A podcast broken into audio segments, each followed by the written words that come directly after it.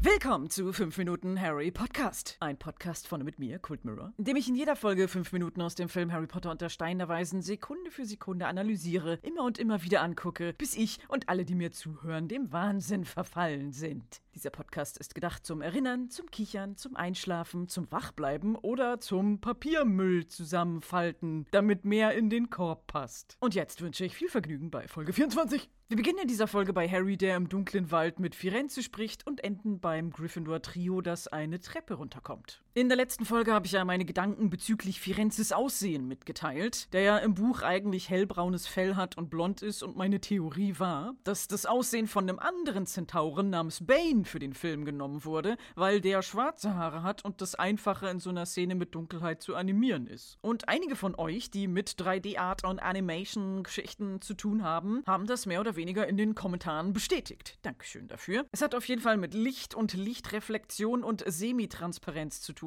Helle Haare lassen Licht durch. Und damit das natürlich aussieht, muss ganz viel ausgerechnet werden für jedes einzelne Haar. Und bei schwarzen Haaren ist das nicht so dramatisch und unnatürliche Lichtverhältnisse fallen weniger auf. Da muss der Computer dann weniger arbeiten und ein Frame der Animation ist dann schon nach zwölf Stunden fertig gerendert. Die Theorie, dass das Aussehen von Bane günstiger und zeitsparender war, ist also plausibel. Firenze hat beim letzten Mal meine Aufgabe übernommen und eine Podcast-Beendungs-Rausgeher-Frage an Harry gestellt, die wir jetzt beantworten. Wissen Sie, was in dieser Sekunde in der Schule verborgen liegt, Mr. Potter? Und Harry antwortet, ehrfürchtig flüsternd, der Stein der Weisen. Und ich hätte nicht erwartet, dass sich hinter dieser kleinen Antwort so viele Rätsel verbergen. Ich habe ein paar Sachen rausgefunden, die ich merkwürdig fand und die will ich euch nicht weiter vorenthalten. Aber beginnen wir beim Anfang. Der Originalbuchtitel ist Harry Potter and the Philosopher's Stone. Und für die amerikanische Leserschaft wurde das umgeändert in The Sorcerer's Stone, weil Philosophenstein, schuh, da schläft ja jeder ein vor Langeweile. Das muss umgeändert werden in der Zauberstein. Beim veränderten Buchtitel allein blieb es aber nicht, es mussten auch zwei Versionen des Films erstellt werden. Und jedes Mal, wenn der Stein der Weisen erwähnt wurde, musste die Formulierung auch in zwei Versionen mit den Schauspielern aufgenommen werden. So wie auch in dieser Szene, wo Harry Potter im Close-up zu sehen ist und diesen bedeutsamen Titel des Films sagt. Das mussten sie dringend zweimal filmen. Das war wichtig. So wichtig, dass sie es sogar im Drehbuch drinstehen hatten. Harry sagt, The Sorcerer's Stone. Und im Drehbuch steht da drunter dann noch, And for the UK Audience, The Philosopher's Stone. Da wurde die amerikanische Version also zuerst gedreht und dann zusätzlich noch die UK-Version. Das wissen wir ja alles schon, ja? Das ist kein Rätsel mehr. Das Ding ist, schön, dass das im Drehbuch steht und kann ja sein, dass sie es zweimal gedreht haben, aber benutzt haben sie nur den Take, wo Daniel The Sorcerer's Stone sagt. Und zwar für beide Filmversionen, für UK und US. Da haben sie einfach das Philosopher's Stone drüber synchronisiert. Ich hab's miteinander verglichen. Ich habe die Szene rausgeschnitten, beide Versionen im Schnittprogramm übereinander gelegt und laufen lassen. Es ist dieselbe Lippenbewegung. Sein Mund macht die Bewegung für Sorcerer's Stone. Was denn da passiert? Ist dieser Zusatz aus dem Drehbuch aus Versehen weggelöscht worden? Wurde ausgerechnet dieses Close-up von Harry fucking Potter, wie er den Titel des Films sagt, mit seinem Mund, seinem eigenen Mund, der an seinem Körper dran ist, nicht zweimal gedreht? Ist die Filmrolle verloren gegangen? Oder wollten sie sich das sparen und haben Daniel ein Mikro in die Hand gedrückt und gesagt, komm, sag mal Philosopher's Stone, das schneiden wir so da drüber, dann müssen wir das nicht zweimal drehen, das fällt schon keinem auf. Oh nein. Es gibt nämlich hinter dem Sichtbaren noch eine andere Wahrheit. Beide Versionen wurden synchronisiert. Philosopher's und Sorcerer's Stone. Es ist vermutlich nicht Daniel Radcliffes Stimme, die da aus diesem Mund kommt. Was ist da vorgefallen? Was ist die Wahrheit? Tja, was passiert mit der Stimme von Jungs, die so langsam in die Pubertät kommen? Auf Deutsch synchronisiert merkt man davon natürlich nichts, aber wenn man sich diese Waldszene auf Englisch anschaut, dann ist schon rauszuhören, dass Daniel während der Dreharbeiten in den Stimmbruch gekommen ist. Als sie an der Einhornblutpfütze stehen, fragt er noch mit seiner kindlichen Stimme Hagrid, what is that? Und als er mit Draco und Fang unterwegs ist und Fang plötzlich stehen bleibt, sagt er mit dunkler pubertärer Stimme What is it, Fang? Ich wollte es unbedingt nachmachen, aber hier ist nochmal ein Ausschnitt. Hagrid, what is that? It?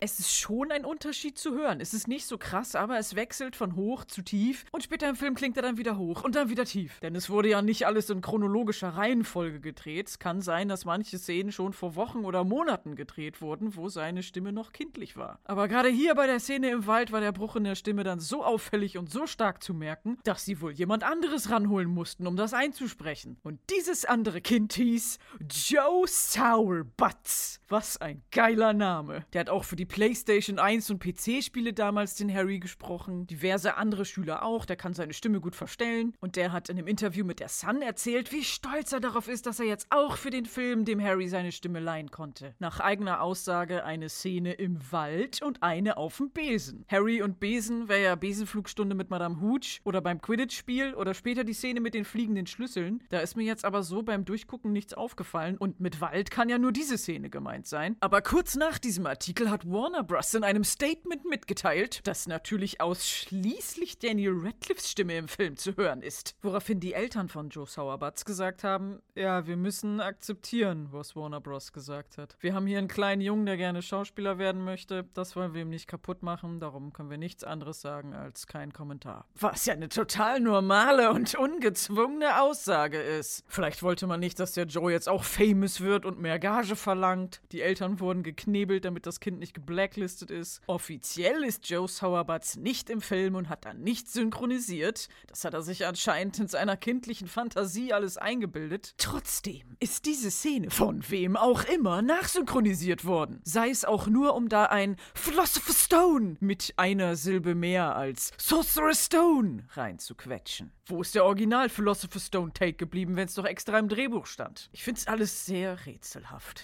Im Buch darf Harry dann auf Firenze reiten und wird von ihm in Sicherheit gebracht. Und es ist sehr plausibel, dass für so eine Animation das Budget und die Produktionszeit diverse Computer und Digital Effects Leute in die Luft gesprengt hätten werden müssen. Deshalb kommt stattdessen im Film Hagrid mit den Kindern einfach so glücklicherweise um die Ecke. Draco und Fang haben es doch tatsächlich irgendwie geschafft, in diesem riesigen Wald mit ihrer Pupillaterne Hagrid und die anderen zu finden und haben auch den Weg wieder hierher zurückgefunden. Und Hagrid ist richtig trigger-happy, der kommt um den Baum und zielt mit der Armbrust auf Firenze. Er war bereit, was auch immer Harry bedroht, verdammt nochmal zu töten. Neben Mr. Dursleys Schrotflinte ist das hier, glaube ich, die einzige richtige Waffe, die in den Filmen gezeigt wird. Hagrid hat keinen intakten Zauberstab, der wurde in seinen Regenschirm eingearbeitet, mit dem er heimlich zaubert. Und er hat, glaube ich, nur begrenzte Kenntnis über Zaubersprüche und Flüche, aber er wird von den Tieren des Waldes in Ruhe gelassen oder toleriert, weil er die Hälfte von ihnen selber aufgezogen und gut gefüttert hat und weil er eine fucking Armbrust dabei hat. Die lässt dich nicht lustig rumfliegen, die betäubt dich nicht, die durchtrennt deine Hauptschlagader. Kommt Voldemort hinterm Baum hervor und will sagen, Avada Kedavra,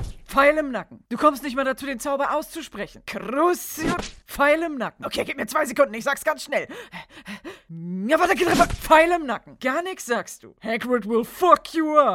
Die Armbrustrequisite ist übrigens theoretisch als Waffe benutzbar. Sie wurde erworben von der Bapti Co. Armory, die echte Waffen an Filmproduktionen verleiht. Und falls ihr jemals den Film Aliens geguckt habt und gedacht habt, was sind das für geile, fette Waffen, die sie da benutzen, die dieses Geräusch machen, die sind auch von der Bapti Co. Armory. Das sind modifizierte Maschinengewehre aus dem Zweiten Weltkrieg, die umgebastelt wurden mit altem Kameraequipment und Motorradlenkern. Die sammeln nicht nur alte Waffen zum Ausleihen, sondern sie stellen sie auch selber her und basteln was Neues draus. Die haben einen riesigen Fundus an Kampfrequisiten für Film und Theater, quasi für jedes Zeitalter. Seien es futuristische Smartguns, um Xenomorphen abzuknallen oder auch Armbrüste und Schwerter. Und das schon seit 1919. Also seit mehr als 100 Jahren. Das fand ich irgendwie cool. Und das Schöne ist, ich bin überhaupt auf diese Informationen gestoßen, weil Hagrids Armbrust in einem Online-Auktionshaus zum Verkauf stand. Diese Armbrust hier, die richtige echte Armbrust aus dem Film, kein Replikat, ist natürlich schon längst als verkauft markiert, aber da stand dann, dass Warner Bros. eigentlich so ziemlich alles an Original-Filmrequisiten für sich behält und nicht will, dass das auf irgendwelchen Märkten verkauft wird. Allerdings ist diese Armbrust nicht Eigentum von Warner Bros. gewesen. Sie wurde nur für den Film ausgeliehen von der Bapti und Co. Armory, die sich dann anscheinend irgendwann entschlossen haben, das zu verkaufen.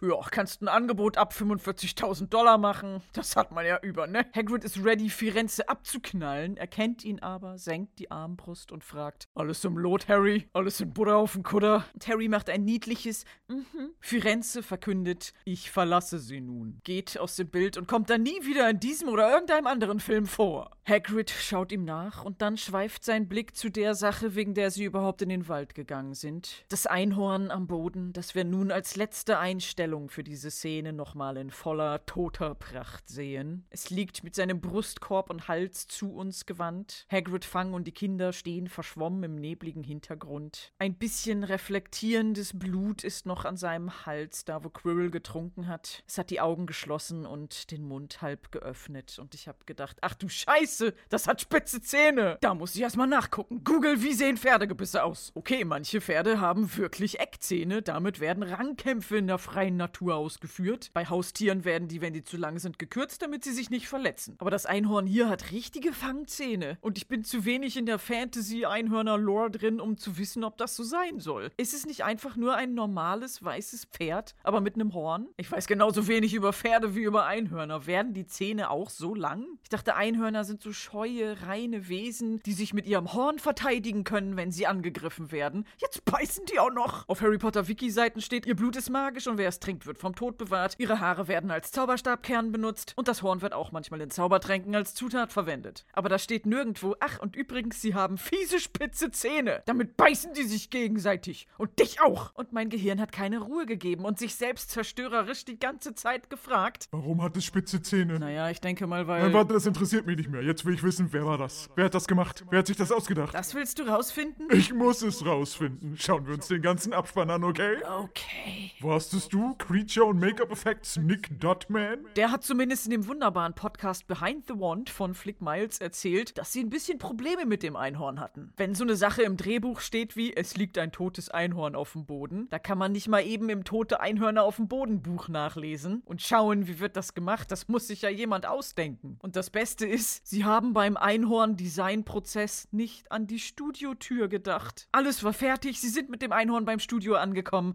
und es war zu groß. Sie mussten ohne Scheiß mit dem Vorschlaghammer Teile von der Wand wegkloppen, damit es überhaupt ins Studio konnte, weil es nicht durch die Tür gepasst hat. Denn das war nicht einfach nur ein Plüschi-Pferd, was man knautschen konnte. Es war ein ganzes Pferdemodell mit Stahlskelett innen drin. Dieses Skelett wurde gemacht von Jim Sandys, im Abspann James Sandys genannt. Die Haare und das Fell wurden drauf geflockt von Esteban Mendoza. Und woher weiß ich das? Deren Kollege John Coppinger, der im Abspann John Coopinger geschrieben wird, hat davon erzählt in einem Interview auf StarWarsInterviews.com. Denn er hat auch Jabba the Hutt designt. Und da hat er erzählt, er ist auch Modelldesigner bei Harry Potter gewesen. Er hat sich gefreut, dass ihm von Nick Dutman die Freiheit gelassen wurde, damit rumzuexperimentieren, um am Ende ein so schönes, wenn auch totes Einhorn zu kreieren. Wie schön, dann weiß ich jetzt, wer das war. John Coppinger hat sich das ausgedacht. Natürlich sagt er nichts über spitze Zähne, aber lassen wir ihm diese experimentelle künstlerische Freiheit. Meine Theorie ist, dass diese Zähne zeigen sollen, wie wild und frei und undomestiziert Einhörner sind, weil ich mir vorstellen kann, dass man den Look von einem ungezähmten, unzahnbehandelten Pferd haben wollte. Und immer wenn ich denke, ja, jetzt weiß ich schon ganz schön viel über diesen Film, ich habe alle möglichen Behind-the-Scenes-Bücher gelesen, tausend Wikipedia-Seiten und uralt Interviews durchgeguckt, dann passiert immer wieder irgendwas, was nur eine Sekunde zu sehen ist, was noch nicht geklärt wurde und was mich und mein Gehirn aus der Fassung bringt. Aber das macht ja auch irgendwie die Magie dieses Films aus. Rest in Peace, Einhorn. Nächste Szene. Das Gryffindor-Trio sitzt allein im Gryffindor-Gemeinschaftsraum. Es ist immer noch Nacht und im Kamin brennt ein Feuer. Und im Kontrast zu der eben noch dunklen, gruseligen Waldumgebung mit blauem Mondlicht, das auch hier noch ein bisschen durch die Fenster scheint, sind sie jetzt von einlullenden, warmen Farbtönen umgeben. Harry geht nervös vor dem Feuer hin und her und erzählt Ron und Hermine, was eigentlich gerade passiert ist. Die waren ja gar nicht dabei. Er gibt ein bisschen Debriefing, macht ein Event-Review, will so ein bisschen im Team communicaten, um Voldemort zu preventen und seine Life-Quality zu boosten. Und natürlich ist sein erster Gedanke wieder, es ist Snape! Er will den Stein für Voldemort! Haben wir das auch erledigt? Voldemort fliegt durch den Wald und beißt Einhörner tot, aber Snape, der ist böse! Und der bleibt auch böse! Da wollten wir die Zuschauer nochmal dran erinnern, ja? Diese Bedrohung vom Gothic Burrito besteht weiterhin. Ron ist jetzt ganz schön verängstigt. Voldemort wird durch Einhornblut stärker und versucht seinen besten Kumpel umzubringen. Und Harry sagt schon gar nicht mehr ängstlich, sondern resigniert: Er kommt zurück. Und lässt sich auf dem Sessel plumpsen am Ende seiner Kräfte, als wäre sein Leben ab jetzt eigentlich schon vorbei. Aber Hermine hat einen ganz klaren Kopf und verkündet: Dumbledore! Voldemort fürchtet Dumbledore. Voldemort hat auch Angst. Solange Dumbledore bei dir ist, kommt niemand an dich ran. Und wenn sowas von Hermine kommt, dann stimmt es meistens. Es ist so eine nüchterne, logische Aussage, die sie im Close-up sagt, mit Feuer, das in ihren Augen glitzert, dass man sich gleich etwas beruhigter fühlt. Und auch Harry grinst wieder ein bisschen und atmet erleichtert aus. Die Wärme und Geborgenheit, die der Gryffindor-Gemeinschaftsraum ausstrahlen soll, ist definitiv zu spüren in dieser Szene. Die viel benutzten, gemütlichen Sofas, der abgewetzte Teppich, überall sind Sitzgelegenheiten mit Kissen, dass man sich ans Feuer hinlümmeln kann. Auch als Zuschauer atmet man einmal aus und hat selbst beim Anblick dieses Raumes ein entspanntes Gefühl. Hut ab an die Beleuchter, Setdesigner und Dekoabteilung, das haben die sehr gut hingekriegt. Und an dieser Stelle möchte ich nochmal die Wanddekoration des Gemeinschaftsraums aufgreifen. Da haben wir einmal einen größtenteils roten Wandteppich, der die sonst doch etwas ungemütlichen kalten Steinwände verbirgt. Das trägt ja auch nochmal zum Geborgenheitsgefühl bei. Und das ist eine ganze Wandteppichreihe, es ist nicht nur einer, sondern mehrere, namens Lady and the Unicorn, weil vermehrt darauf eine Dame und ein Einhorn zu sehen sind. Da haben wir eine schöne Brücke zur vorherigen Szene mit dem toten Einhorn. Und die Lady auf diesem Wandteppich bekommt Süßigkeiten von einer Dienerin dargereicht.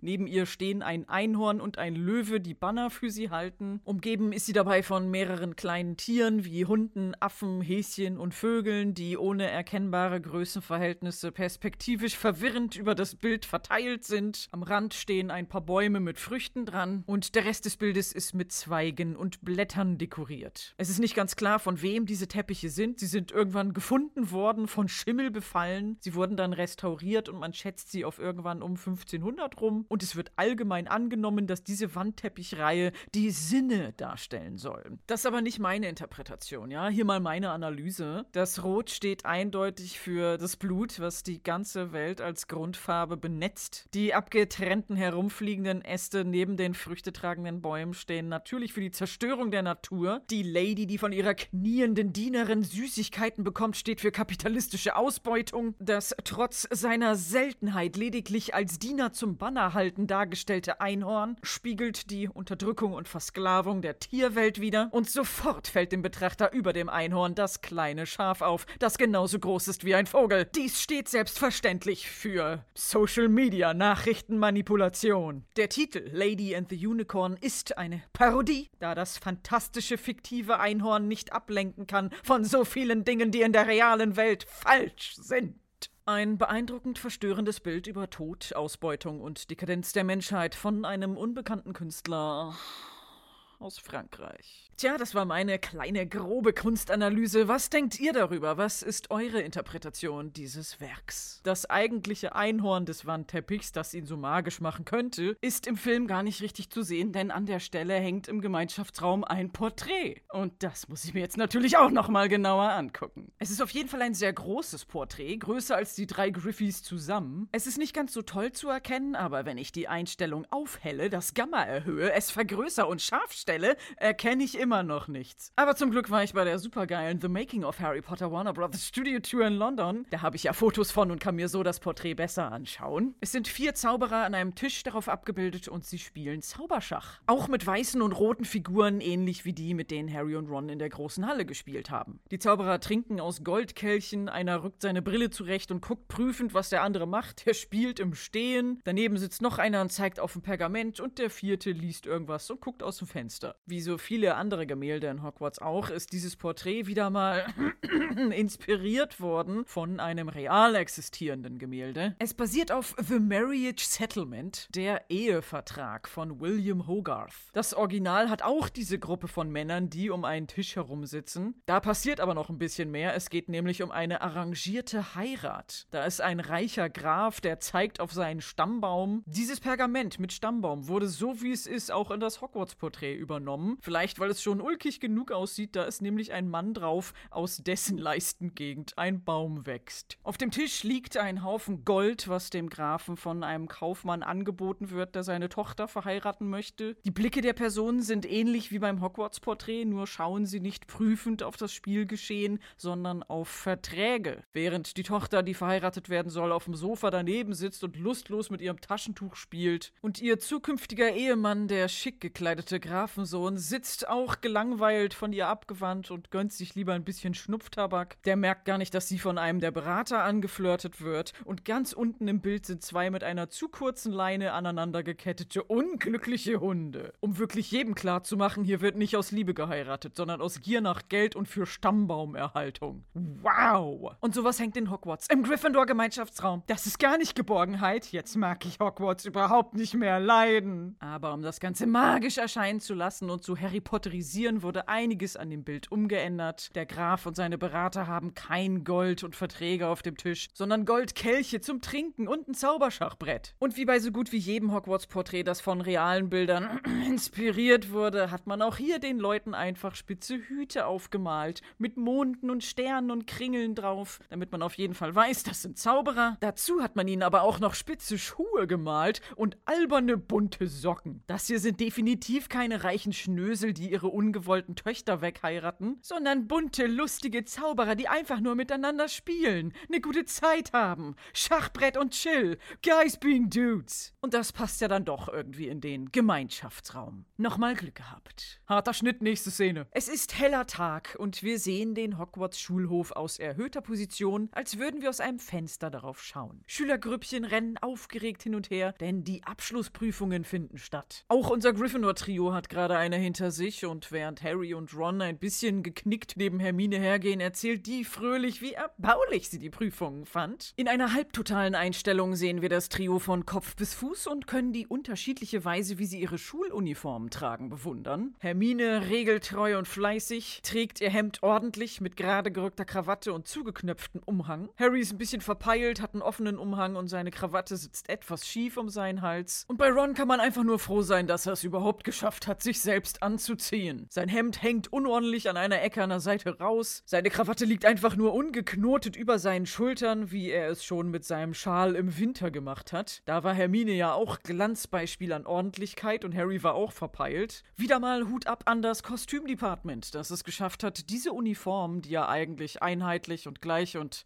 ja, uniform aussehen sollen, als Mittel zu benutzen, um ihre individuellen Charakter darzustellen. Hermine trägt außerdem in dieser Szene eine Schultasche aus Leder und was mir aufgefallen ist, ein paar andere Schüler tragen auch Schultaschen, aber es ist immer die gleiche. Absolut jedes Kind, das eine Schultasche hat, hat genau diese Tasche. Die haben alle im gleichen Laden eingekauft. Die Tasche ist in der Liste, die man von Hogwarts kriegt, nicht speziell erwähnt. Die gehört also nicht zur Schuluniform. Da dürfte es theoretisch Unterschiede geben, was im dritten Film Harry Potter und der Gefangene von Azkaban dann auch gezeigt wurde. Da haben alle Schüler unterschiedliche Taschen. Harry hat einen grauen Rucksack, den er aber nur an einem Riemen trägt, wie richtig coole Kids. Das habe ich in der Schule auch immer gemacht. Hermine hat weiterhin ihre Original-Ledertasche und Ron hat eine Umhängetasche in rot-braun, höchstwahrscheinlich von seiner Mom selber gehäkelt. Und auch die restlichen Schüler haben alle nach ihren Vorlieben und Bedürfnissen ausgewählte Schultaschen. Im ersten Film hat man sich diese Diversität noch nicht getraut. Es gibt eine Ledertasche für jeden gleich und es ist nicht mal als Rucksack oder Umhängetasche zu benutzen. Es ist nur eine Handtasche. Es gibt keine sichtbaren Gurte, um sie auf dem Rücken oder zumindest über die Schulter zu tragen. Und sie scheint auch nach oben offen zu sein. Es gibt keine Klappe zum Zumachen und nur zwei Tragegriffe zum in der Hand halten. Das würde mich verrückt machen. Das geht langsam echt zu weit. Als die Treppe mir unter den Füßen weggekippt ist und ich beinahe in den Tod gestürzt bin oder als ich durch versäumte Lehreraufsichtspflicht bei der Besenflugstunde beinahe vom Speer aufgespießt wurde. Das war ja alles noch okay. Aber jetzt kann ich meine Schultasche nicht richtig zumachen und soll die auch noch die ganze Zeit mit der Hand tragen. Seid ihr wahnsinnig? Ich hab die Schnauze voll, diese Schule ist die Hölle. Harry kneift auch schon die ganze Zeit schmerzverzerrt seine Augen zusammen. Nicht, weil alles in Hogwarts ihm Kopfschmerzen bereitet, sondern weil seine Narbe schon wieder brennt und noch mehr wehtut als sonst. Diese Narben wurden während des Drehs jeden Tag, manchmal mehrmals, mit einer Schablone aufgetragen. In späteren Filmen bei Szenen, wo die Narbe besonders wehtut, wurde sie röter und dicker gemacht, um zu zeigen, wie schmerzvoll sie ist. Aber in dieser Szene sieht man Harrys Narbe nicht, die ist von Haaren bedeckt. Daniel war aber wohl auch immer so hibbelig, dass er nicht nur beim Dreh, wenn er sollte, sondern auch schon davor immer daran rumgezupft hat, sodass die Narbe bei Drehbeginn dann halb herunterhing und wieder neu rangebappt werden musste. Viele tausend Mal wurde das im Laufe der Filme gemacht, mit Ausnahme von Baby Harry. Da wurde die Narbe digital eingefügt, weil man das Baby ja nicht mit Make-up bekleben konnte. Also konnte man schon, aber sollte man nicht. Das Griffey-Trio geht durch einen Torbogen raus ins Hogwarts-Gelände. Harry reibt sich immer noch an seiner Stirn, aber er wird von seinem Schmerz abgelenkt durch eine liebliche Melodie. Sie kommt von Hagrid, der vor seiner Hütte sitzt und Flöte spielt. Harry kombiniert schon wieder Sherlock Holmes-mäßig tausend Sachen auf einmal in seinem Kindergehirn. Oh, natürlich! Hagrid wünscht sich nichts mehr als einen Drachen! Die Szene, in der Hagrid gesagt hat, dass einen Drachen zu haben echt das Größte wäre, ist in der Originalversion des Films eigentlich entfallen. Ein Fremder hat zufällig einen dabei. Ich meine, wie viele Leute sind mit Dracheneiern unterwegs? I don't know, Harry. Bis vor ein paar Monaten wusstest du nicht mal, dass diese Höllenschule Hogwarts existiert, wo jeden Tag irgendwas versucht, dich umzubringen. Was in dieser Zaubererwelt ist überhaupt normal? Dass irgendwer zufällig mit dem Drachenei unterwegs ist, ist gar nicht so unwahrscheinlich. Ach, wie konnte ich nur so blöd sein? Jetzt gerade, wo er Hagrid aus der Ferne sieht, ist ihm das alles eingefallen. Und es gibt keine Zeit mehr zu verlieren. Eben sind sie noch ganz gemütlich und langsam über den Schulhof spaziert. Aber jetzt müssen sie zu Hagrid rennen. Jede Sekunde zählt. Und in dieser und der darauf folgenden Einstellung sind ein paar Filmfehler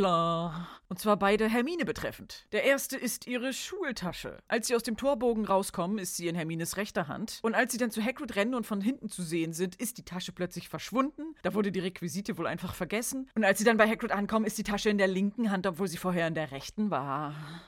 Kontinuitätsfehler. Der sich dadurch erklären lässt, dass einige der Einstellungen an verschiedenen, weit voneinander entfernten Orten an einem anderen Tag gedreht wurden, aber dazu gleich mehr. Der zweite Fehler ist etwas subtiler. Emma Watson hat in diesem Film zum ersten Mal vor der Kamera gestanden. Daniel Radcliffe war ja schon versierter Schauspieler durch seinen vorherigen Film Copperfield. Der wusste, wie alles abläuft, aber Emma hat so typische Anfängerfehler gemacht, wie in die Kamera gucken. Sie war total nervös und wollte alles richtig machen und hat nicht nur ihren eigenen Text auswendig gelernt, sondern das ganze Drehbuch. Sie war echt so eine kleine Hermine. Sie hat also zusätzlich zu ihrem Text auch noch den Text der anderen Schauspieler gelernt, was dazu geführt hat, dass sie zu fleißig war. Sie hat in manchen Szenen unweigerlich mit ihrem Mund den Text von anderen einfach mitgeflüstert. Es mussten Takes abgebrochen werden, weil sie es selber nicht gemerkt hat. Und das ist wohl so oft passiert, dass es jetzt doch eine Szene damit in den fertigen Film geschafft hat. Nämlich diese hier. Harry rattert seine ganzen Gedanken runter und Hermines Mund bewegt sich und sagt das Gleiche. Filmfehler! Aber den verzeihen wir natürlich. Immerhin war sie erst neun Jahre alt. Da ein ganzes Drehbuch auswendig zu lernen, ist eine krasse Leistung. Im Buch ist Hermine die älteste vom Trio, Emma Watson ist aber die jüngste. Sie hat vorher schon im Schultheater mitgespielt, wurde dann für den Film gecastet und durfte dann mit J.K. Rowling telefonieren. Ui, toll. Wo sie sie dann voll geplappert hat und dann war eigentlich schon klar, okay, du musst Hermine nicht spielen, du bist Hermine. Der Name Hermine, beziehungsweise auf Englisch Hermione, wurde von der J.K. gewählt, damit es ein ungewöhnlicher, nicht oft benutzter Name ist, weil sie dachte, dass Zahnärzte gerne damit angeben, wie clever sie sind und deshalb ihren Kindern Namen geben, die keiner aussprechen kann. Damit hat sie sich aber ein bisschen selber verarscht, weil es dann in der Leserschaft wirklich Leute gab, die Probleme mit diesem Namen hatten und sie nicht Hermione, sondern Hermione oder Hermione genannt haben. Das war zu ungewöhnlich. Weshalb sie dann im Buch Harry Potter und der Feuerkelch extra eine Situation eingebaut hat, in der Hermine Viktor Krumm beibringt, wie man ihren Namen richtig ausspricht. Hermione. Hermione. Kurzzeitig war für sie auch der Nachname Puckle gedacht. Das steht zumindest in diesem gammligen Notizbuch von J.K. Rowling. Der Name könnte von James Puckle inspiriert sein, britischer Autor aus dem Jahre 1600 Scheiß mich tot und Erfinder der Puckle Gun, einem Vorläufer des Maschinengewehrs. Aber der Name wurde dann doch in Granger umgewandelt, damit es seriöser klingt. Zahnarztpraxis Dr. Maschinengewehr klingt auch ein bisschen einschüchternd. Und wo die Kinder hier gerade so schön in Eile übers Hogwarts-Gelände rennen, kann ich nicht anders und muss mir den Bodenbelag genauer ansehen. Hey, du Gehirn! Ja. Weißt du noch in Podcast Teil 18, als du unbedingt rausfinden wolltest, ab wann dieser Weg vorm Annick Castle asphaltiert war? Das ist doch langweilig. Kamele haben spitze Zähne und essen Kadaver in der Wüste, wenn keine andere Nahrungsquelle vorhanden ist.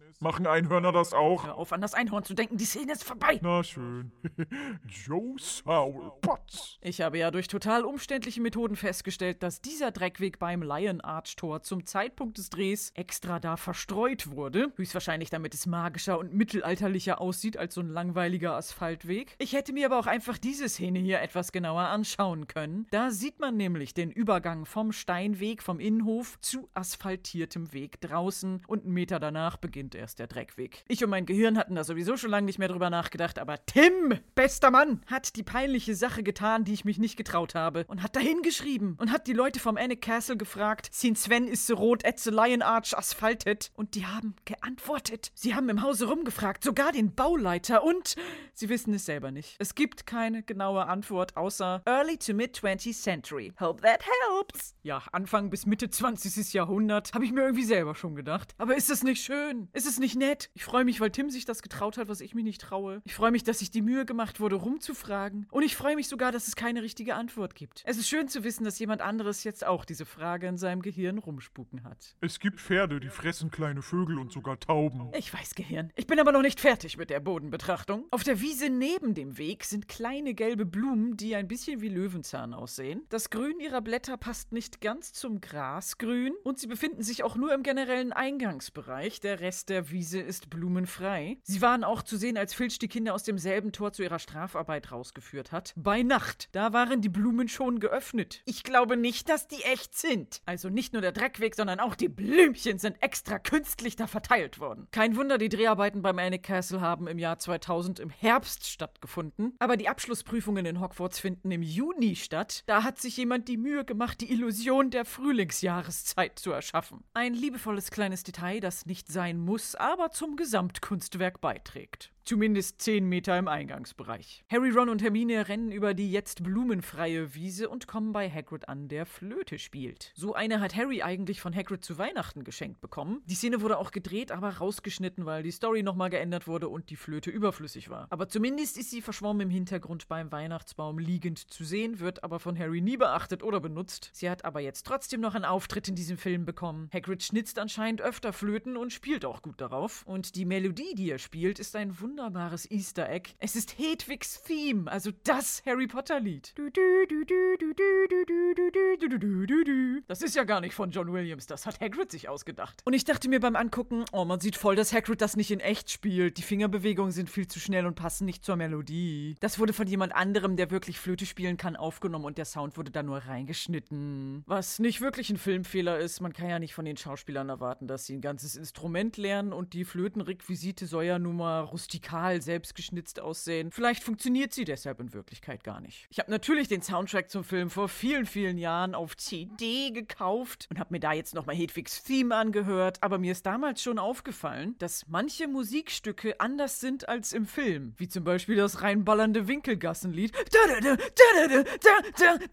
Das Lied, was auf dem Soundtrack Diagon Alley heißt, klingt aber ganz anders. Und diverse andere kleine Musikstücke, die man so im Film hört, sind gar nicht auf dem offiziellen Soundtrack. Das hat mich früher voll geärgert. Warum kaufe ich das überhaupt? Aber es ist kein Wunder. So eine Audio-CD hat nur 80 Minuten. Der Film geht aber viel länger und hat auch die meiste Zeit Musikuntermalung. Irgendein armer Audio-Editor musste sich überlegen, welche Musik vom Film ist jetzt am wichtigsten und repräsentativsten. Es hat nicht alles raufgepasst. Aber es gibt noch einen anderen, limitierten Soundtrack namens Harry Potter The John Williams Soundtrack Collection Limited Edition, wo diese ganzen fehlenden Musikstücke drauf sind. Der hat sieben CDs, wobei allein drei davon nur Musik vom ersten Film sind und nur die Hälfte dieser Musik ist auch wirklich im Film zu hören. Es gibt also mehr Musik als Film und auch Alternativversionen von Stücken und kleine Mini-Sachen wie Hogwarts Forever, die Vocal-Version, wo ich fast beim Anhören geweint habe. Und der Track Hagrid's Flute ist auch mit dabei. Also genau die Flötenmelodie, die wir hier in dieser Szene hören. Und ich habe mir so ein bisschen Musiksammlerforen dazu durchgelesen und es ist so bescheuert. Es gab wohl mal einen Track, der hieß Hedwig Tries a Coke.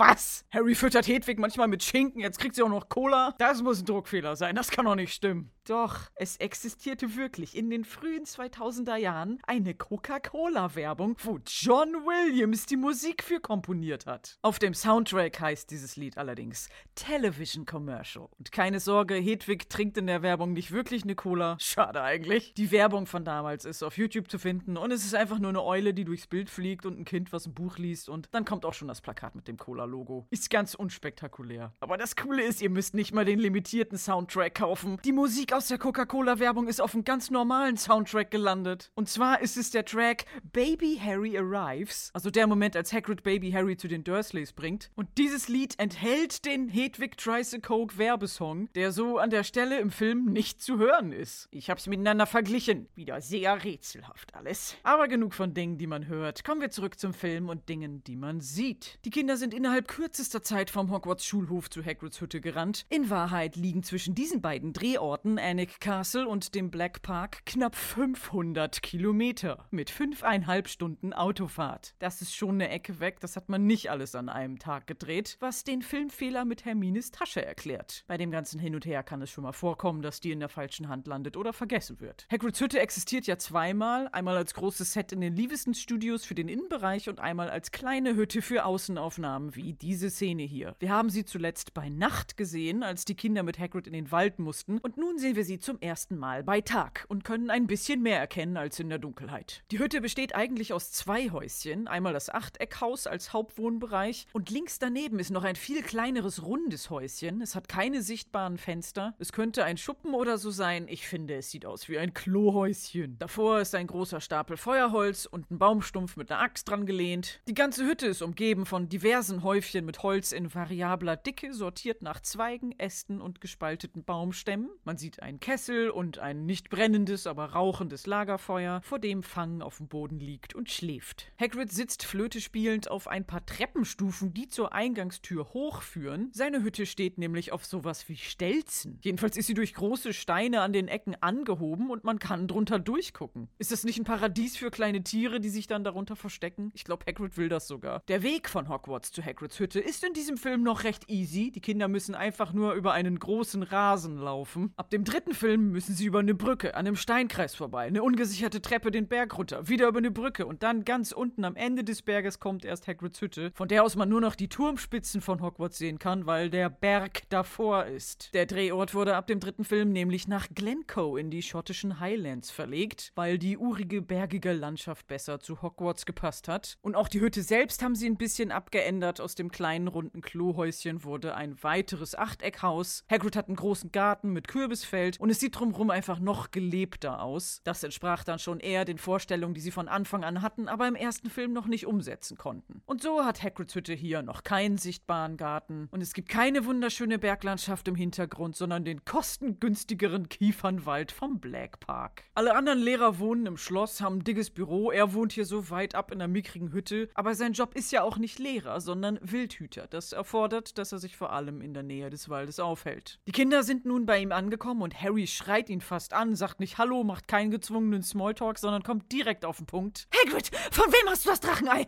Wie hat er ausgesehen? Hat er vielleicht lange schwarze Haare gehabt? War er böse? Hieß er Snape? Aber Hagrid weiß es nicht mehr, weil er sturzbetrunken war. Ich meine, keine Ahnung, sein Gesicht war verdeckt. Er hatte eine Kapuze auf. Eine Kapuze? Ich meine, wir wissen ja, dass es Quirrell war, mit dem Hagrid auch schon geredet hat, dessen Gesicht und Stimme er erkennen sollte. Aber vielleicht hat es schon gereicht, dass Quirrell nicht gestottert hat und mit einer Kapuze auf war er absolut fremd für Hagrid. Jetzt stelle ich mir vor, wie Quirrell seine Stimme verstellt. Hello! Völlig unerkennbar. Und Hagrid erzählt, wie er sich mit dieser komplett fremden Person über die Kreaturen unterhalten hat, um die er sich so kümmert. Und dass ein Drache ja kein Problem für ihn wäre, weil er alle Tricks kennt. Der dreiköpfige Hund Fluffy zum Beispiel, der schläft immer ein, wenn man ihm Musik vorspielt. Holy shit. Die Gryffindors drehen sich zueinander um und machen simultan ein Geräusch. Wenn Hagrid das mal eben einem Fremden und jetzt auch einfach so ihnen erzählt, dann ist Fluffy kein Geheimnis und auch kein Hindernis mehr und der Stein der Weisen ist in Gefahr. Hagrid merkt in diesem Moment, dass er das vielleicht nicht hätte erzählen dürfen. Die Kinder sagen aber gar nichts mehr zu ihm, drehen sich auf dem Absatz um und rennen den ganzen Weg zurück nach Hogwarts. Schnitt, Ortswechsel. Wir befinden uns in Hogwarts, beziehungsweise in der Durham Cathedral, Drehort für das Klassenzimmer von McGonagall. Und die sitzt mit dem Rücken zu uns an einem Tisch und schreibt mit einer Feder in Schulheftchen. Sie korrigiert wahrscheinlich gerade die Prüfungen oder Hausaufgaben und neben ihr auf einem Globus sitzt ein Vogel. Keine Eule, kein Rabe, sondern ein schwarzer Kakadu. Das ist doch mal richtig magisch, doch. Warum ist er da? Alle Tiere, also Eulen, Hunde, Katzen und sonstige Lebewesen, die nicht menschlich sind, wurden für den Film bereitgestellt von Birds and Animals Unlimited, gegründet von Tiertrainer Gary Gero. Und dieser Kakadu war anscheinend im Unlimited Sparpaket dabei. Zumindest im zweiten Film haben die Vögel in dem Klassenzimmer eine Funktion. Da benutzt benutzt McGonagall sie als Anschauungsmaterial für den Verwandlungsunterricht und transformiert einen Trompeterhornvogel bei lebendigem Leibe in einen Kelch. Hier im ersten Film ist der Kakadu aber nur exotisches Deko-Element ohne Erklärung, warum er da ist. Apropos Deko-Element. Der Schreibtisch, an dem McGonagall sitzt, war ursprünglich nicht Teil der Deko. Die Setdekorateurin Stephanie Macmillan hatte zwar einen mitgenommen, aber der war irgendwie nicht imposant genug. Und dieser große alte Schreibtisch gehört eigentlich der Durham Cathedral, den fanden sie viel besser und durften den benutzen. Dann haben sie alles fertig gedreht, ihre Sachen eingepackt, sind wieder weggefahren. Und dann ist ihnen klar geworden, ach, wir müssen noch mal was neu drehen. Stephanie, wo ist denn dieser schöne alte Schreibtisch? Oh, fuck, der ist immer noch in der Durham Cathedral. Der gehört uns gar nicht. Und dann durften sie ihn glücklicherweise ausleihen und weiter benutzen. Und nun schauen wir uns mal an, was auf dem Schreibtisch ist. Direkt vor McGonagall steht ein großer Tintenfasshalter aus Holz, kunstvoll geschnitzt mit Drachen und Eulen, die die Fässer festhalten. Und es sieht aus, als wäre es wie für den Film gemacht worden, aber kein Setdesigner hat das gebastelt. Das ist original. Auch das ist aus der Durham Cathedral und in eben diese Tintenfässer haben schon vor hunderten Jahren die Bischöfe der Kathedrale ihre Federn getaucht. Ist das nicht cool? Des Weiteren ist auf dem Schreibtisch ein dickes Buch und daneben ein großes goldenes Stundenglas. Merkt euch das. Und obwohl der Raum gut ausgeleuchtet ist, steht vor McGonagall eine brennende Kerze. Es ist kein Unterricht, es ist niemand anderes außer ihr in diesem Raum, außer einer Geisterfrau, die an einer der verlassenen Schulbänke sitzt und etwas mit einer Geisterfeder aufschreibt. Auf Geisterpapier mit Geistertinte. Die Tür zum Klassenzimmer steht weit offen und plötzlich kommen Harry, Ron und Hermine vom Korridor um die Ecke geflitzt und winzig, winzig klein neben der Tür, kaum zu sehen, halb verdeckt von einer Schrankwand, sitzt auf einem Tischchen ein Affe. Und zwar ein Cutter, also diese Äffchen mit Ringelschwanz, die im Film Madagaskar vorkommen. Und der ist auch einfach nur als Deko da, für zwei Sekunden nicht mal richtig zu sehen. Ich habe ihn nur bemerkt, weil er sich umdreht, als die Kinder reingelaufen kommen. Wieso ist der da? Gary Gero, ich weiß, ihr heißt Birds and Animals Unlimited, aber irgendwann ist auch mal gut. Das Limit ist erreicht. Das hat auch gar nichts mehr mit dem Buch zu tun. Du willst einfach nur angeben. Oh, guck mal, wie viele Tiere ich habe. Also Harry, Ron und Hermine rennen an dem Cutter-Äffchen vorbei in den Klassenraum und in der Fullscreen-Version des Films ist hier hier ein kleiner Filmfehler. Zuerst hat das Stundenglas auf McGonagalls Schreibtisch noch neben einem Buch gelegen und als die Kinder bei ihr ankommen, steht es plötzlich auf dem Buch. Und hinter der brennenden Kerze liegt noch ein Buch, das vorher gar nicht da war. Kontinuitätsfehler. Steffi, wo ist der Schreibtisch? Wir müssen alles normal drehen. Hinter McGonagall steht übrigens auch eine Tafel, wo Hausaufgaben und lustige Zeichen drauf sind. Man kann sie als Ganzes aber nur sehen, wenn die Kinder durch den Raum rennen. Es ist in der Bewegung leider nicht zu erkennen, was draufsteht, aber wenn ich an genau der richtigen Stelle stoppe, das Gamma erhöhe, den Ausschnitt vergrößere und scharf stelle, dann erkenne ich immer noch nichts. Aber zum Glück gibt es Behind-the-Scenes-Fotos der Szene, da kann man dann nachlesen, was da eigentlich draufsteht. Homework. First, Transfiguration Revised Chapters on. Ich übersetze das mal alles grob. Hausaufgaben. Erstens, Verwandlungskapitel wiederholen über Meddling Man dreimal Wand gleich Monkey wie man einen sich einmischenden Mann in einen Affen verwandelt. Jetzt wissen wir also, warum dieses Cutteräffchen im Hintergrund ist. Da wurde irgendein Mann von McGonagall verwandelt und muss jetzt in diesem Zustand ausharren, bis sie mit Schulhefte korrigieren fertig ist. Gut, McGonagall darf in ihrer Freizeit mit Männern machen, was sie will, und wenn die das auch wollen, ist alles in Ordnung. Das während des Unterrichts zu machen, finde ich ein bisschen merkwürdig, aber an dieser Schule überrascht mich gar nichts mehr. Machen wir weiter mit den Hausaufgaben. Small Child, einmal Want gleich Red. Wie man ein kleines Kind in eine Ratte verwandelt. Zweitens, Komplikationen bei der Leguan-Verwandlung, Seite 17 bis 27. Drittens, wiederholen Sie diese Symbole. Dann mit pinker Kreide gemalt etwas, das aussieht wie eine Kirche, ein Strichmännchen mit Riesenarsch, Illuminati-Zeichen mit Stinkelinien, eine Biene und ein Typ auf Stelzen. Für den Test nächsten Montag. Pink unterstrichen. Harry und Co. kommen völlig aus der Puste über McGonagall an. Immerhin sind sie den ganzen Weg von der Schule zu Hagrid und sofort wieder zurückgerannt und sie müssen unbedingt zu Professor Dumbledore. Und zwar jetzt! Dumbledores Büro ist in diesem Film noch nicht vorhanden. Er lehrt auch nicht, hat kein Klassenzimmer. Wenn er nicht gerade unsichtbar direkt hinter einem steht, hat man keine Ahnung, wie und wo man ihn antreffen soll. Deswegen ist McGonagall die erste Anlaufstelle. Und die erklärt den Kindern, Dumbledore ist nicht zugegen. Der ist gar nicht in der Schule, der ist in London unterwegs. Harry und Ron schauen sich wieder mit offenen Mündern an und machen Ja, aber es ist unheimlich wichtig. Es geht nämlich um den Stein der Weisen. Ominös brummende Musik schwillt an und McGonagall ist baff. Sie will gerade nachfragen, woher wissen Sie? Da unterbricht sie Harry Jemand hat vor, den Stein zu stehlen. Und anstatt nochmal nachzufragen und sich nicht unterbrechen zu lassen, schickt McGonagall die Kinder in ihre Schlafsäle und versichert, dass der Stein bestens bewacht ist. Ach, die Kinder seufzen, schütteln den Kopf, drehen sich enttäuscht um und gehen mit gesenkten Köpfen davon. Sie sagen McGonagall nicht, wir haben von dem Stein erfahren durch Hagrid. Wir wissen auch von Fluffy durch Hagrid. Und eben gerade haben wir erfahren, wie man an Fluffy vorbeikommt. Auch durch Hagrid. Ihr habt da an diesem angeblich bestens bewachten System eine große Sicherheitslücke. Wir wollen ja keine voreiligen Schlüsse ziehen oder irgendwem Ärger bereiten, aber es ist Hagrid. Diese wichtige Information teilen die Kinder nicht mit und McGonagall sieht ihnen etwas zweifelnd nach. Hm, sollte ich diesem merkwürdigen Vorfall nachgehen? Nö. Die Kiddies gehen wieder raus in den Korridor, der befüllt ist mit random Statistenkindern. Eins davon trägt auch wieder die gleiche Schultasche wie Hermine. Und am Ende des Korridors ist ein dunkler Gang oder eine dunkle Tür. Nichts Besonderes. Hier gibt es nichts zu sehen. Und gerade als Harry anfängt zu sprechen, boom, dreht sich Snape um, der die ganze Zeit mit seinen schwarzen Haaren und schwarzem Umhang von hinten in diesem dunklen Fleck versteckt war. Der sich jetzt beim Klang von Harrys Stimme abrupt umdreht und wie aus dem Nichts erscheint. Harry ist sich zu 1000 Prozent sicher, dass der Fremde, der Hagrid ausgefragt hat, Snape war. Und der weiß jetzt auch das Geheimnis von Fluffy. Und Hermine, die im Gryffindor-Gemeinschaftsraum noch total beruhigend gesagt hat, dass nichts passieren kann, solange Dumbledore da ist, merkt jetzt, und wenn Dumbledore in London ist, doch sie kann den Gedanken nicht weiter ausführen. Ein Schatten legt sich über sie und eine dunkle Stimme wünscht ihnen einen guten Tag, Herrschaften. Oh nein, Snape steht genau hinter ihnen und sagt gruselige Sachen wie, was veranlasst euch drin zu sein? Heute ist ein herrlicher Tag. I Sonne. Als wenn Snape jemals sagen würde, also wenn die Sonne scheint, dann muss ich raus. Nee, also bei dem Wetter kann ich nicht drinnen bleiben.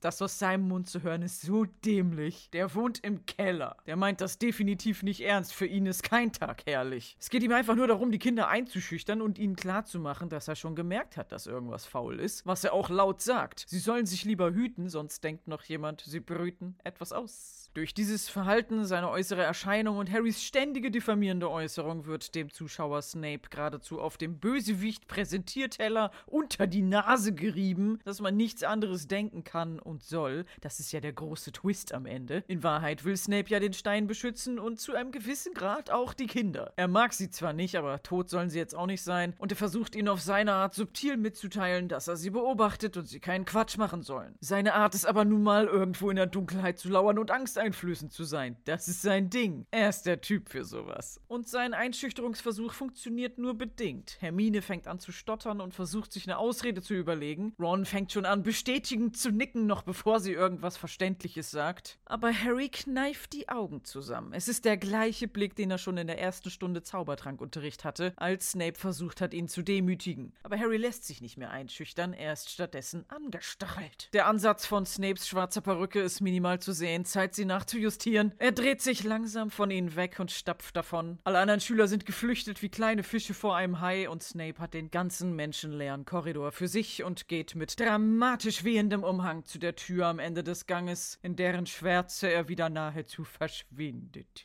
Fun Fact! Der Umhang, den Snape trägt, ist angelehnt an das Aussehen von traditionellen akademischen Roben mit einem Unterschied. Als Bezug auf das Haus Slytherin, von dem Snape ja Hauslehrer ist und das eine Schlange als Wappentier hat, ist der Umhang hinten geteilt, wie eine Schlangenzunge. Obwohl Snapes Kleidung im Film schwarz aussieht, ist sie eigentlich dunkelblau aus Beleuchtungsgründen. Wenn sie wirklich schwarz wäre, dann würde man nur einen dunklen Blob sehen und die ganzen kleinen Details wie die unendlich vielen Knöpfe von seinem Anzug kaum erkennen. Alan Rickman, my love, Always selbst hatte ein paar Vorschläge für das Kostüm. Die ganzen Knöpfe sind seine Idee gewesen und auch, dass die Ärmel des Anzugs besonders eng sein sollen, weil Snape für ihn ein unbequemer, pedantischer, zugeknöpfter Mensch ist. Das hat das Kostümdepartment absolut wörtlich genommen. Aber schön, dass sie seine Vorschläge zur Figur benutzt haben. Es gab ja auch Bilder von J.K. Rowling gemalt, wie sie sich Snape vorgestellt hat. Das sieht ein bisschen aus wie ein unrasierter Dracula mit langen Haaren und gigantischer Nase. Die Bilder hat sich Chris Columbus angeguckt und gesagt, weiß, wie der aussieht. Wie Alan Rickman. Excuse me? Den müssen wir casten. Dann haben sie ihn zum Essen eingeladen, um das zu besprechen, aber Alan war sich nicht wirklich sicher, weil er nicht schon wieder eine Bösewichtrolle haben wollte. Er hatte vorher den Terroristen Hans Gruber in Stirb langsam gespielt und den fiesen Sheriff von Nottingham in Robin Hood und Snape wirkte auf ihn auch irgendwie wie der Böse. Darauf wollte er nicht reduziert werden. Dann wollte er mal mit J.K. Rowling telefonieren, die hatte aber gerade Besuch und wollte diese wichtige Information über Snape nicht einfach so ausplaudern. Und dann haben sie sich nochmal getroffen und sie hat ihm was zugeflüstert, was seine Meinung über Snape geändert hat. Und was es war, hat er nie verraten. Rest in Peace!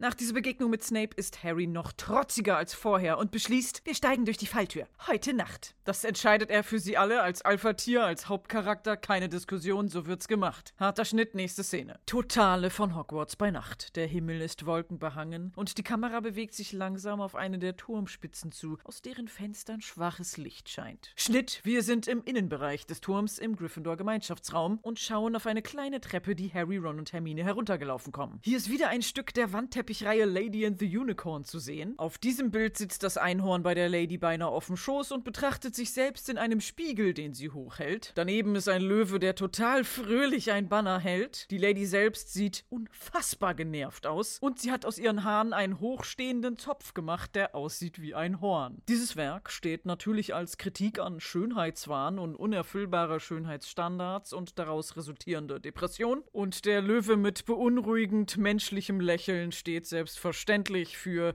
Photoshop und Gesichtsbearbeitungsfilter. Aber das alles sehen wir im Film nicht. Große Teile des Bildes sind für den Treppenaufgang einfach abgeschnitten worden. Und schon wieder ist das Einhorn durch ein Gemälde verdeckt. Man sieht nichts außer seine Vorderhufe. Alles, was man sehen kann, ist das genervte Gesicht der Lady. Und hier ist die 5-Minuten-Marke erreicht und somit das Ende für diese kunstwissenschaftliche und sehr einhornlastige Folge. So, und jetzt geh raus spielen. Heute ist ein herrlicher Tag. Hoffentlich höre ich mich, hört ihr mich. Wir hören uns alle gegenseitig beim nächsten Mal bei 5 Minuten Hell Podcast. Tschüss.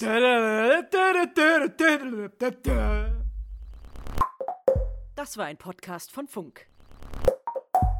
Outtakes. In der letzten Folge habe ich ja. In der letzten Folge. Ein Inder-Drehstuhl. Auch das ist aus der Durham Cathedral und in eben diese Tintenfässer haben schon vor hunderten Jahren die Bischöfe der Kathedrale Ida, Ida getaucht. Die arme Ida, du. Gesagt hat, dass nichts Schlimmes passieren kann, solange da. Oh, werde ich angerufen. Ja, und ich gehe nicht ran. München. Er ruft mich dann aus München an. Dann ist er aber nochmal mit J.K. Rowling essen gegangen und die hat ihm was zugeflüstert, was seine Meinung geändert hat. Heil Hydra. Dann hat J.K. Rowling aber nochmal mit ihm telefoniert und gesagt, ich kann gerade nicht, ich habe Besuch. Tschüss, düt. Du hast mich angerufen. Ich kann gerade nicht, ich bin am Telefonieren. Du telefonierst mit mir. Tschüss, düt. Es hängt ein anderes Gemälde darüber, aber zumindest können wir seine Vorderfufe. Fufe. Fufu. Der erste interaktive Hörspiel-Podcast. Ich habe einen Instagram-Kanal eingerichtet, um mit euch zu kommunizieren. Die weit verbreitete Homeschooling-App SMA hat offenbar eine gravierende Sicherheitslücke. In dem du entscheidest, wie es weitergeht. Er ist der anonyme Leaker. Diese Aufnahme wurde soeben an deine gesamte Klasse geschickt. Was schiebst du eigentlich für einen Film? Scheiße, scheiße, scheiße. Es war doch passwortgeschützt. Kannst du mir helfen? Schreib mich ab. Jetzt überall, wo es Podcasts gibt.